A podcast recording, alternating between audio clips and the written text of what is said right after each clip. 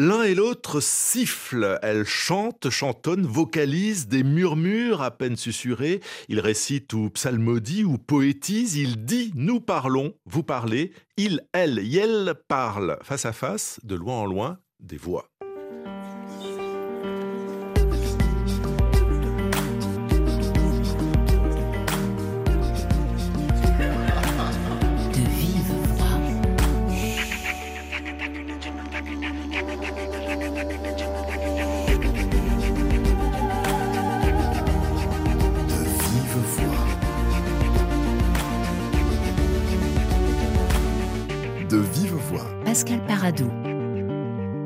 La voix est-elle un matériau comme un autre? Un matériau, moi, ma voix, la vôtre. Une matière, en tout cas, que l'on écoute et expose à l'Institut d'art contemporain de Villeurbanne. Une trentaine d'artistes et deux commissaires pour une expo intitulée « Des voix traversées ». Bonjour Anne-Lou Vicente. Bonjour. Bonjour Raphaël Brunel. Bonjour. Question pour néophytes. Depuis quand l'art sonore existe-t-il? Car pour le commun des mortels, cette appellation peut euh, paraître étrange. Oui, alors l'art sonore, on pourrait dire que ça existe depuis le début du vingtième siècle et qu'il y a toute une histoire euh, qui se développe à travers les futuristes, euh, l'art des bruits, de Russolo, voilà, avec des liens étroits avec la musique, puis aussi euh, avec les, les arts plastiques. Et en l'occurrence, là, pour cette exposition, la voix, les voix, en effet, comme matériau, comme notion. Mais alors pourquoi cet intérêt par les artistes de la voix ? Bah, en effet, c'est un matériau, on pourrait dire euh, presque, euh, qu'on peut sculpter aussi, la voix, qui est une manière aussi de, de dire euh, beaucoup sur la société, sur les relations euh, entre les gens, sur euh, aussi ce que c'est une voix en tant que telle. Donc, basiquement, c'est un souffle qui est vocalisé sous forme de cris, de chants, euh, de paroles, bien sûr. Et évidemment, les artistes s'emparent de cette dimension-là pour explorer aussi, évidemment, la dimension sensible de la voix, en termes de perception, mais aussi toute sa portée politique, culturelle. Qu'est-ce qui fait voix en groupe? Comment les voix créent des espaces relationnels? Comment une voix, voilà, ça envoie un message, c'est une adresse vers quelqu'un, quelque chose, enfin, qui est lancée comme ça, qui trouve ou pas une, une réception et un retour, mais en tout cas, c'est toujours une tentative de créer une relation avec autrui ou autre chose. Ensemble, vous avez consacré une revue à, à ces artistes sonores, puisque je crois que c'est l'appellation officielle, baptisée « volume ». Donc vous êtes à la pointe de ces recherches. Est-ce qu'il y a, euh, Anne-Lou Vicente, beaucoup d'artistes qui utilisent le son euh, Le son en tant que tel exclusivement, ou le son comme un matériau parmi d'autres? Oui, bah à travers Volume, en effet, on s'est intéressé et à des artistes qui utilisent exclusivement le son ou la voix. Je pense par exemple à Dominique Petitgan, euh, entre autres, mais aussi à des artistes qui, ponctuellement, vont utiliser ce matériau, mais qui peuvent par ailleurs euh, utiliser d'autres médiums qui, quelque part, n'ont rien à voir avec ça. Par ailleurs, on a aussi beaucoup euh, traité d'artistes qu'on peut finalement ranger dans ce champ-là, mais euh, avec des œuvres qui ne sont pas nécessairement sonores. C'est-à-dire que le son, c'est aussi, comme disait Raphaël, toute cette, cette euh, apport ou cette charge politique, euh, culturelle, et cetera. Et donc, euh, une image euh, peut elle-même aborder cette question du sonore, du musical notamment, par euh, ce qu'elle montre et pas par ce qu'elle donne à entendre. Oui, il y a toujours du particulier et du commun dans la question de la voix, parce qu'on a chacun une voix, mais euh, c'est un instrument pour chacun pour communiquer avec euh, les autres. Et c'est peut-être ça, finalement, la, une définition possible de l'art, euh, faire à la fois du singulier et du commun. Ça pourrait être une belle définition, en effet. Euh, comment, en tout cas, euh, une œuvre singulière, un projet d'artiste euh, singulier, un regard sur le monde aussi, qui est celui d'un individu, peut en effet à un moment trouver écho auprès d'un public plus large. Des voix traversées, comment entendre ce titre? C'est des voix qui euh, traversent l'espace, ce sont nous qui sommes traversés par les voix. Anne-Lou Vicente, qui a eu l'idée de ce titre, et, et comment vous l'entendez? Il peut être polysémique. Il l'est, oui, oui, il l'est. Je dirais que c'est un titre à double sens, minimum. C'est-à-dire, en effet, comme vous dites, c'est un corps, des corps qui se déplacent dans un espace qui est chargé de voix. Ça, ça pourrait être, entre autres, en tout cas, si on se réfère là à l'exposition, ce qui se passe pour le visiteur dans cette exposition. Vous en avez fait l'expérience. Il y a beaucoup de voix qui sont là dans l'espace. C'est aussi l'espace public, parce qu'il y a l'exposition, il y a aussi des performances qui se déroulent dans d'autres lieux, et notamment dans l'espace public, qui est lui-même chargé trouver d'autres voies plus ou moins contrôlées, contrôlées par rapport à l'exposition où là, c'est nous qui avons un peu orchestré cette polyphonie, on va dire. Et dans l'autre sens, c'est des voies traversées, c'est notre propre voie, elle est traversée par d'autres. C'est ce qui nous intéressait aussi beaucoup dans ce projet. C'est, on parlait de singulier et de commun, on pourrait parler aussi d'individus et de collectifs. Et donc, euh, chaque voie est singulière et en même temps, quelque part, elle est plurielle. Alors la formule, elle est un peu facile, mais euh, c'est vrai que ça, c'était important pour nous de, de parler de la manière dont chaque voie, non seulement elle se modifie au fil du temps, de la vie, on n'a pas la même voix. Cette voix aussi, elle se modifie en fonction des contextes, des événements, des ceci, cela. Et par ailleurs, elle est habitée, elle est euh, traversée par la voix des autres. Visite d'expo dans quelques minutes, mais d'abord, si l'on parle de voix, pourquoi ne pas écouter Muet, du nom euh, d'un groupe formé par Maxime Rouet-Roux et Colin Vincent. Premier titre, Mille mots.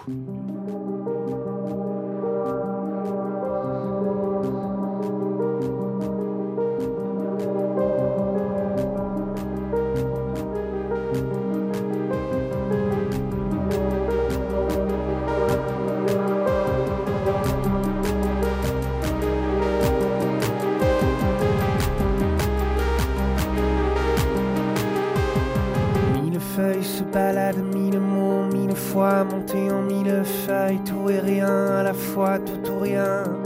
Qu'est-ce qu'on en retient? Mille feuilles se déposent sur un mur, mille failles, mille râles. J'ai les idées en mille morceaux, en mille feuilles. La tête dans un étau, faut que je sorte de cet écueil.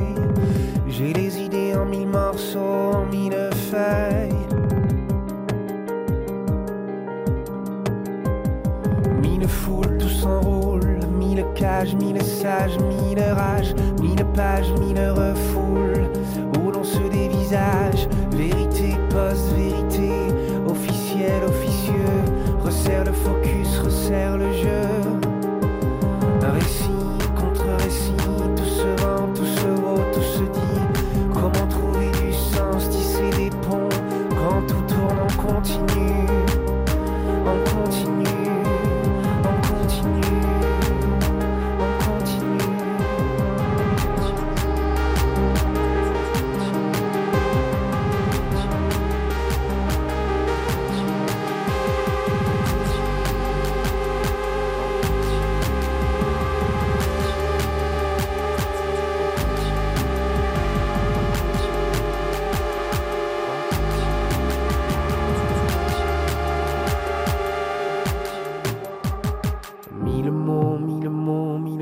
Tombé en mille morceaux, mille mots. Faut que je recolle les mots. Mille mots signés Muet, euh, c'est très étrange de dire cela, euh, mais après tout on est dans une émission consacrée aux voix et à l'absence de voix, euh, à l'occasion de l'exposition Des Voix Traversées proposée par Anne-Lou Vicente et Raphaël Brunel. Alors on ne pourra pas tout raconter de cette exposition, mais il y a une œuvre qui s'appelle justement Silent dans cette exposition, une femme face caméra devant une forêt de micros, la vidéo dure une dizaine de minutes et elle se tait. Oui, cette femme, c'est Aérea Negro, qui est une chanteuse. Et en effet, la première scène de cette vidéo est silencieuse. Elle se passe sur une place, Oranienplatz à Berlin, qui a la particularité d'avoir été une place où des réfugiés avaient justement pris place et manifestaient ici, donc un lieu pas du tout anodin. Et donc, elle, elle est devant cette forêt de micro et elle ne dit mot. Donc, il y a ce dispositif d'une plateforme tournante, donc on voit tout le décor autour d'elle. D'ailleurs, au départ, on ne le voit pas, puis il y a cette espèce de, de planche là qui tombe et qui laisse place à, à cet environnement, y compris au niveau sonore. Et donc, elle rejoue là, en fait, la pièce de John Cage, euh, quatre minutes trente-trois, qui consistait justement, lors d'un concert, à euh, ce que le pianiste ne joue pas et donc, quelque part, laisse la place au son ambiant et notamment du public. Donc, ça rejoue ça, elle, elle ne chante pas. Et puis, euh, au fil de la vidéo, finalement, à un moment, on la voit sur un banc public avec des écouteurs. Et là, elle prend la parole et elle chante une chanson euh, qui est adressée à un président qui n'est pas nommé et qui dénonce justement la violence politique d'un certain président qui est un peu symbolique comme ça ou emblématique d'une, forme de violence politique à l'encontre euh, d'un certain nombre de populations. Et cette euh, femme qui se tait puis chante est transgenre. Donc ouais. Cela dit aussi les difficultés d'expression pour euh, mmh. cette population-là. Oui, pour cette population-là. Et, et aussi, le fait que ça soit sur cette place où il y a eu ces manifestations de migrants aussi, c'est aussi comment finalement... Euh, faire converger euh, à travers cette vidéo un ensemble de luttes de populations qui sont euh, maintenues sous silence, qu'on n'écoute pas et qu'on ne laisse souvent pas parler. Ouais. Alors finalement, l'absence de voix est une façon de s'exprimer, ça on le sait, mais cette exposition le, le, le raconte encore plus. Il y a une autre œuvre, c'est Jérôme Grivel, qui est donc un jeune artiste français qui est dans une vidéo torse nu en plan américain. Il est face caméra lui aussi et il crie. Mais alors là, pareil, on entend presque rien. Oui, alors c'est pas un travail silencieux puisqu'il y met toute sa personne et on, le visiteur se retrouve vraiment face à lui, confronté justement à ce corps qui se contrit comme ça, puisqu'en effet il va euh, pendant de longues minutes crier, mais en contenant en effet son cri. Donc il n'y a que des sons un peu gutturaux euh, qui sortent d'un effort assez intense, puisqu'il fait ça aussi jusqu'à épuisement. Et donc là aussi il y a ce travail d'une voix qui cherche à sortir, et qui reste coincé dans le corps, et aussi le, le travail vidéo montre tout ce corps qui travaille et qui souffre. De ne pas pouvoir se faire entendre. De ne pas pouvoir se... Et, et, et d'avoir cette rage et ce, ce désir de crier. Voilà. À l'inverse, il y a un autre projet qui parle beaucoup, qui est totalement fou, c'est celui de Maxime Bondu. Euh, c'est un jeune artiste français qui vit en Suisse et qui a un projet vertigineux, à la fois hyper simple et très technologique. Le projet que nous montrons avec Simon Ripoll-Hurier à l'I A C et à Urdlas s'intitule The Call.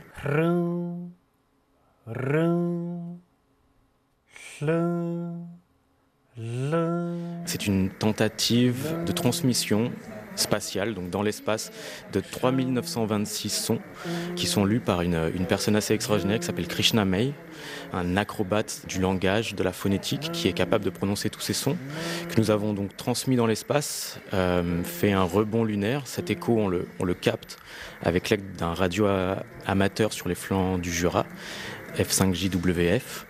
À Urdlas, nous pouvons écouter cet écho. Non, non. Et l'ensemble de ce projet s'articule également sur la mise en place d'un calcul, d'un calcul long de plusieurs millions d'années, réalisé avec l'aide de Julien Griffith, qui est ingénieur informatique, en forme de blockchain et qui combine cet alphabet phonétique international. Et ce calcul va durer combien de temps ?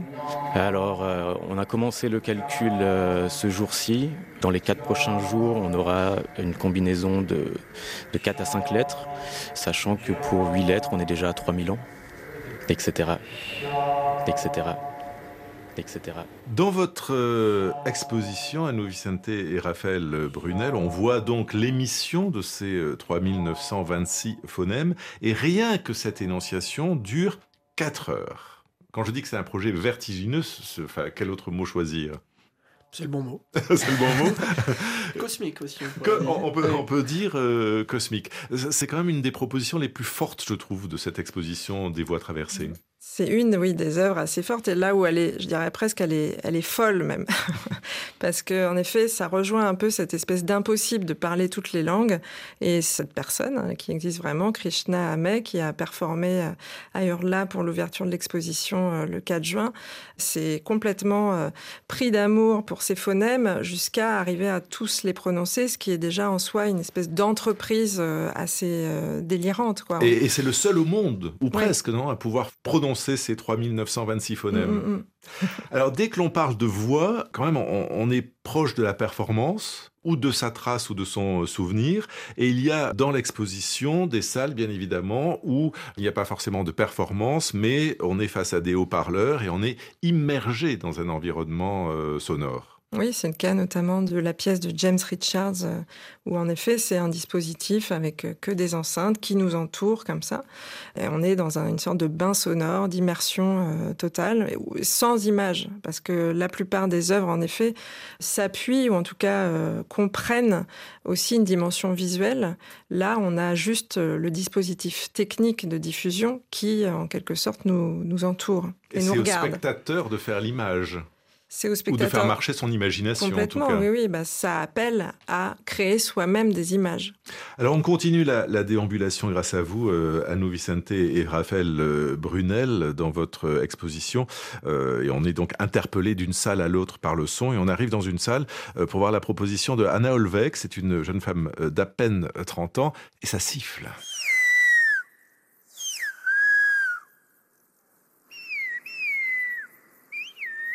Dans cette vidéo qui s'appelle Kyokyo, le dialogue, on voit ces deux siffleurs sur euh, donc deux écrans séparés qui se font face.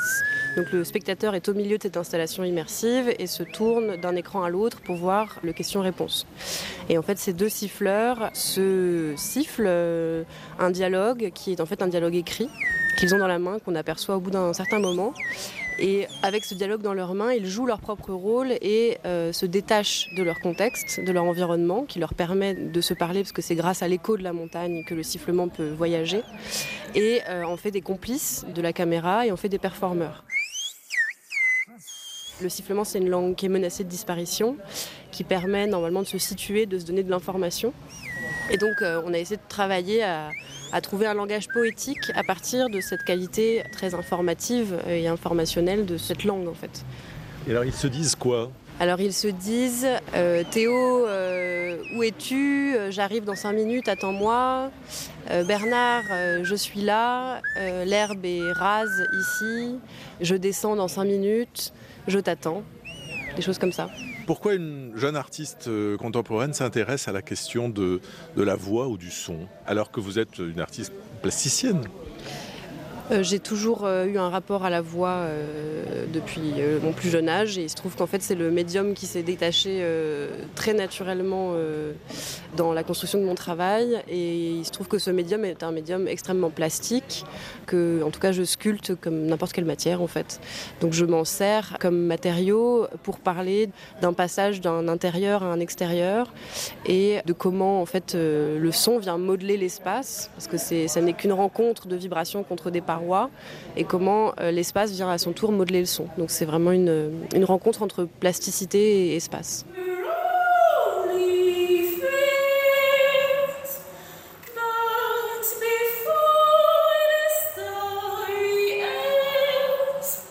Autre performance, c'est euh, donc une performance qui s'appelle Singin' In, qui est euh, inspirée du cinéma hollywoodien des années cinquante et notamment du film Singin' In The Rain. Donc c'est une performance où deux chanteuses lyriques travaillent autour d'une voix qui se séparerait du corps. Et ça part aussi de lectures féministes sur euh, l'analyse du cinéma hollywoodien et notamment de la place de la voix de la femme par rapport à la narration.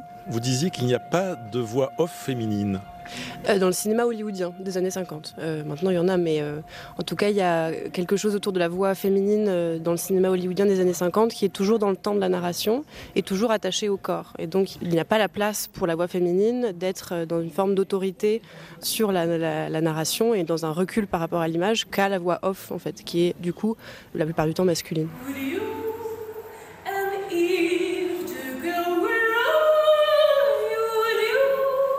Des propositions de Anna Holweck dans votre exposition des, des voix traversées.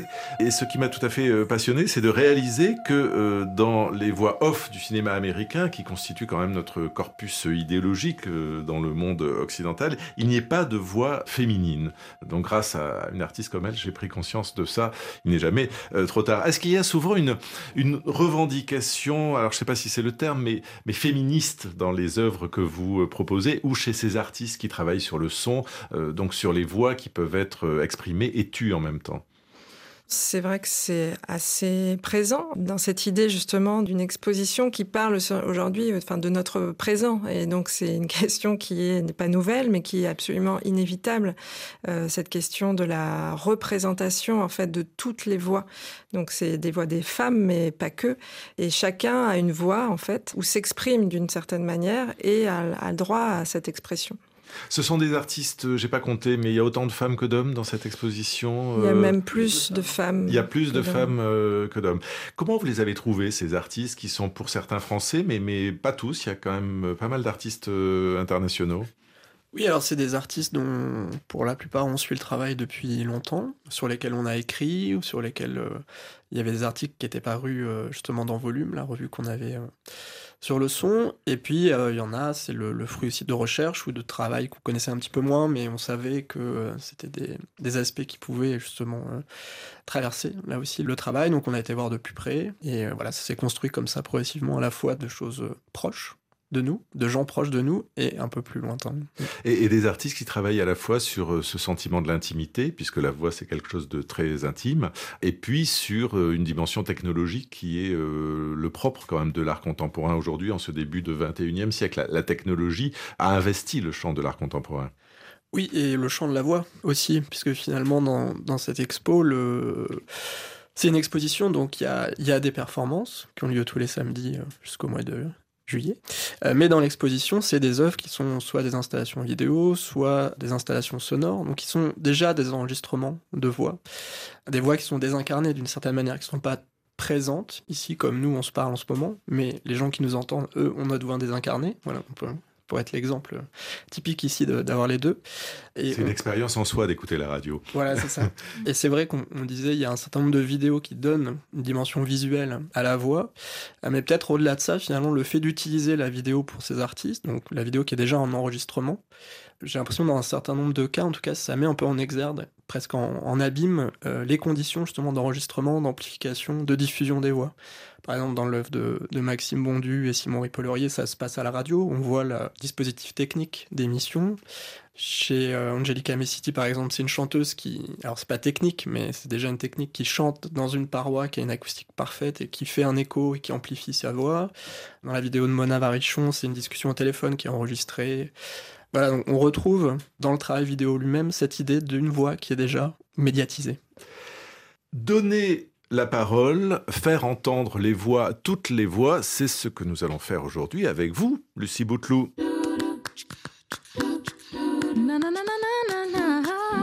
Façon de parler, hein. Façon de parler. Façon de parler. T'as les personnes qui sont non-binaires. Cisgenres. Bonjour, quels sont tes pronoms? Il y a les personnes à genre. J'ai beaucoup de mal à, à saisir la nuance entre le gender fluide et le non-binaire. Trans, soit sur les deux spectres, soit voire même un peu de tout. Queer. Ça peut être aussi euh, quelque chose qui n'existe pas, qui n'a pas de nom. Et L G B T Q I A plus. Euh... Si vous voulez rajouter un X, on est ouvert, donc venez avec votre X, il n'y a pas de problème. On ne naît pas femme, on le devient. Cette célèbre citation de Simone de Beauvoir résume à elle seule la question du genre. Parce qu'au-delà du sexe masculin ou féminin qui nous est attribué à la naissance, il existe mille façons de s'approprier son identité sexuelle et autant de se définir au sein de la société. Seulement voilà, comment être sûr de bien les comprendre et de bien les nommer ? Alors pour faire le point, j'ai demandé à Alex, Lola et Johan une petite mise à jour. C'est les mots du genre dans Façon de parler. I want to break free. I want to break free. I want to break free from your lies. You're so self-satisfied. I don't need you.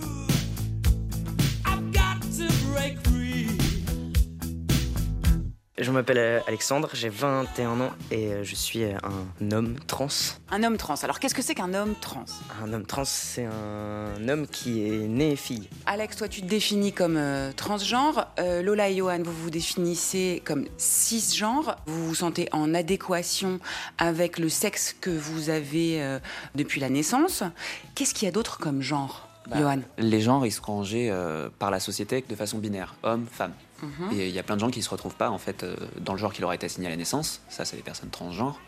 Et ensuite, à côté de ça, il y a toutes les personnes qui sont dans entre-deux dans le spectre. Donc, tu as les personnes qui sont non-binaires, donc qui ne se retrouvent ni dans le féminin ni dans le masculin, qui sont en dehors de ce spectre-là, soit sur les deux spectres, soit voire même un peu de tout.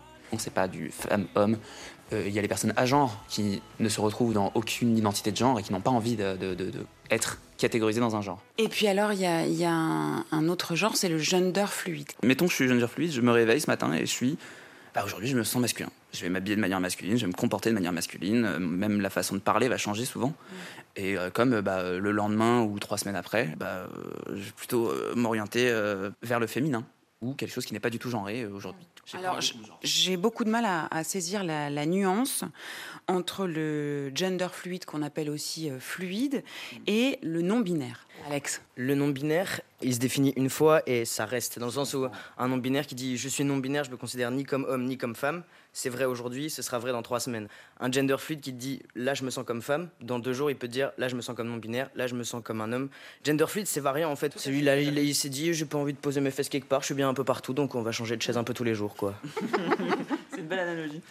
C'est un peu compliqué, non, de se retrouver euh, dans tous ces genres, non? Comment vous vous en sortez, vous, Alex? euh, Moi, j'ai un peu du mal, même si, évidemment, je demande les pronoms aux gens qui, quand je vois qu'il y a besoin ou quoi, parce que je sais que pour certaines personnes, c'est important. Parce que c'est une, une question qui se pose, ça. On, on demande quels sont tes pronoms. Maintenant, c'est des questions qui se posent, oui. C'est-à-dire concrètement, comment ouais, ça se passe? euh, Bonjour, comment tu t'appelles, euh, comment tu vas, quels sont tes pronoms? Parce que ça peut arriver que quelqu'un dise « bonjour, je m'appelle euh, Sophia », et qu'en fait, ses pronoms, c'est « il », tu dois l'appeler « il », « lui », mais en fait, quand la personne te dit « je m'appelle Sophia » et qu'elle est habillée en talons, ça saute pas aux yeux. Donc à ce moment-là, il y a des gens qui demandent pour être sûr de pas mégenrer, justement. Et donc des fois, il y a des personnes qui répondent « mon pronom, c'est Yel ». Oui. Ouais.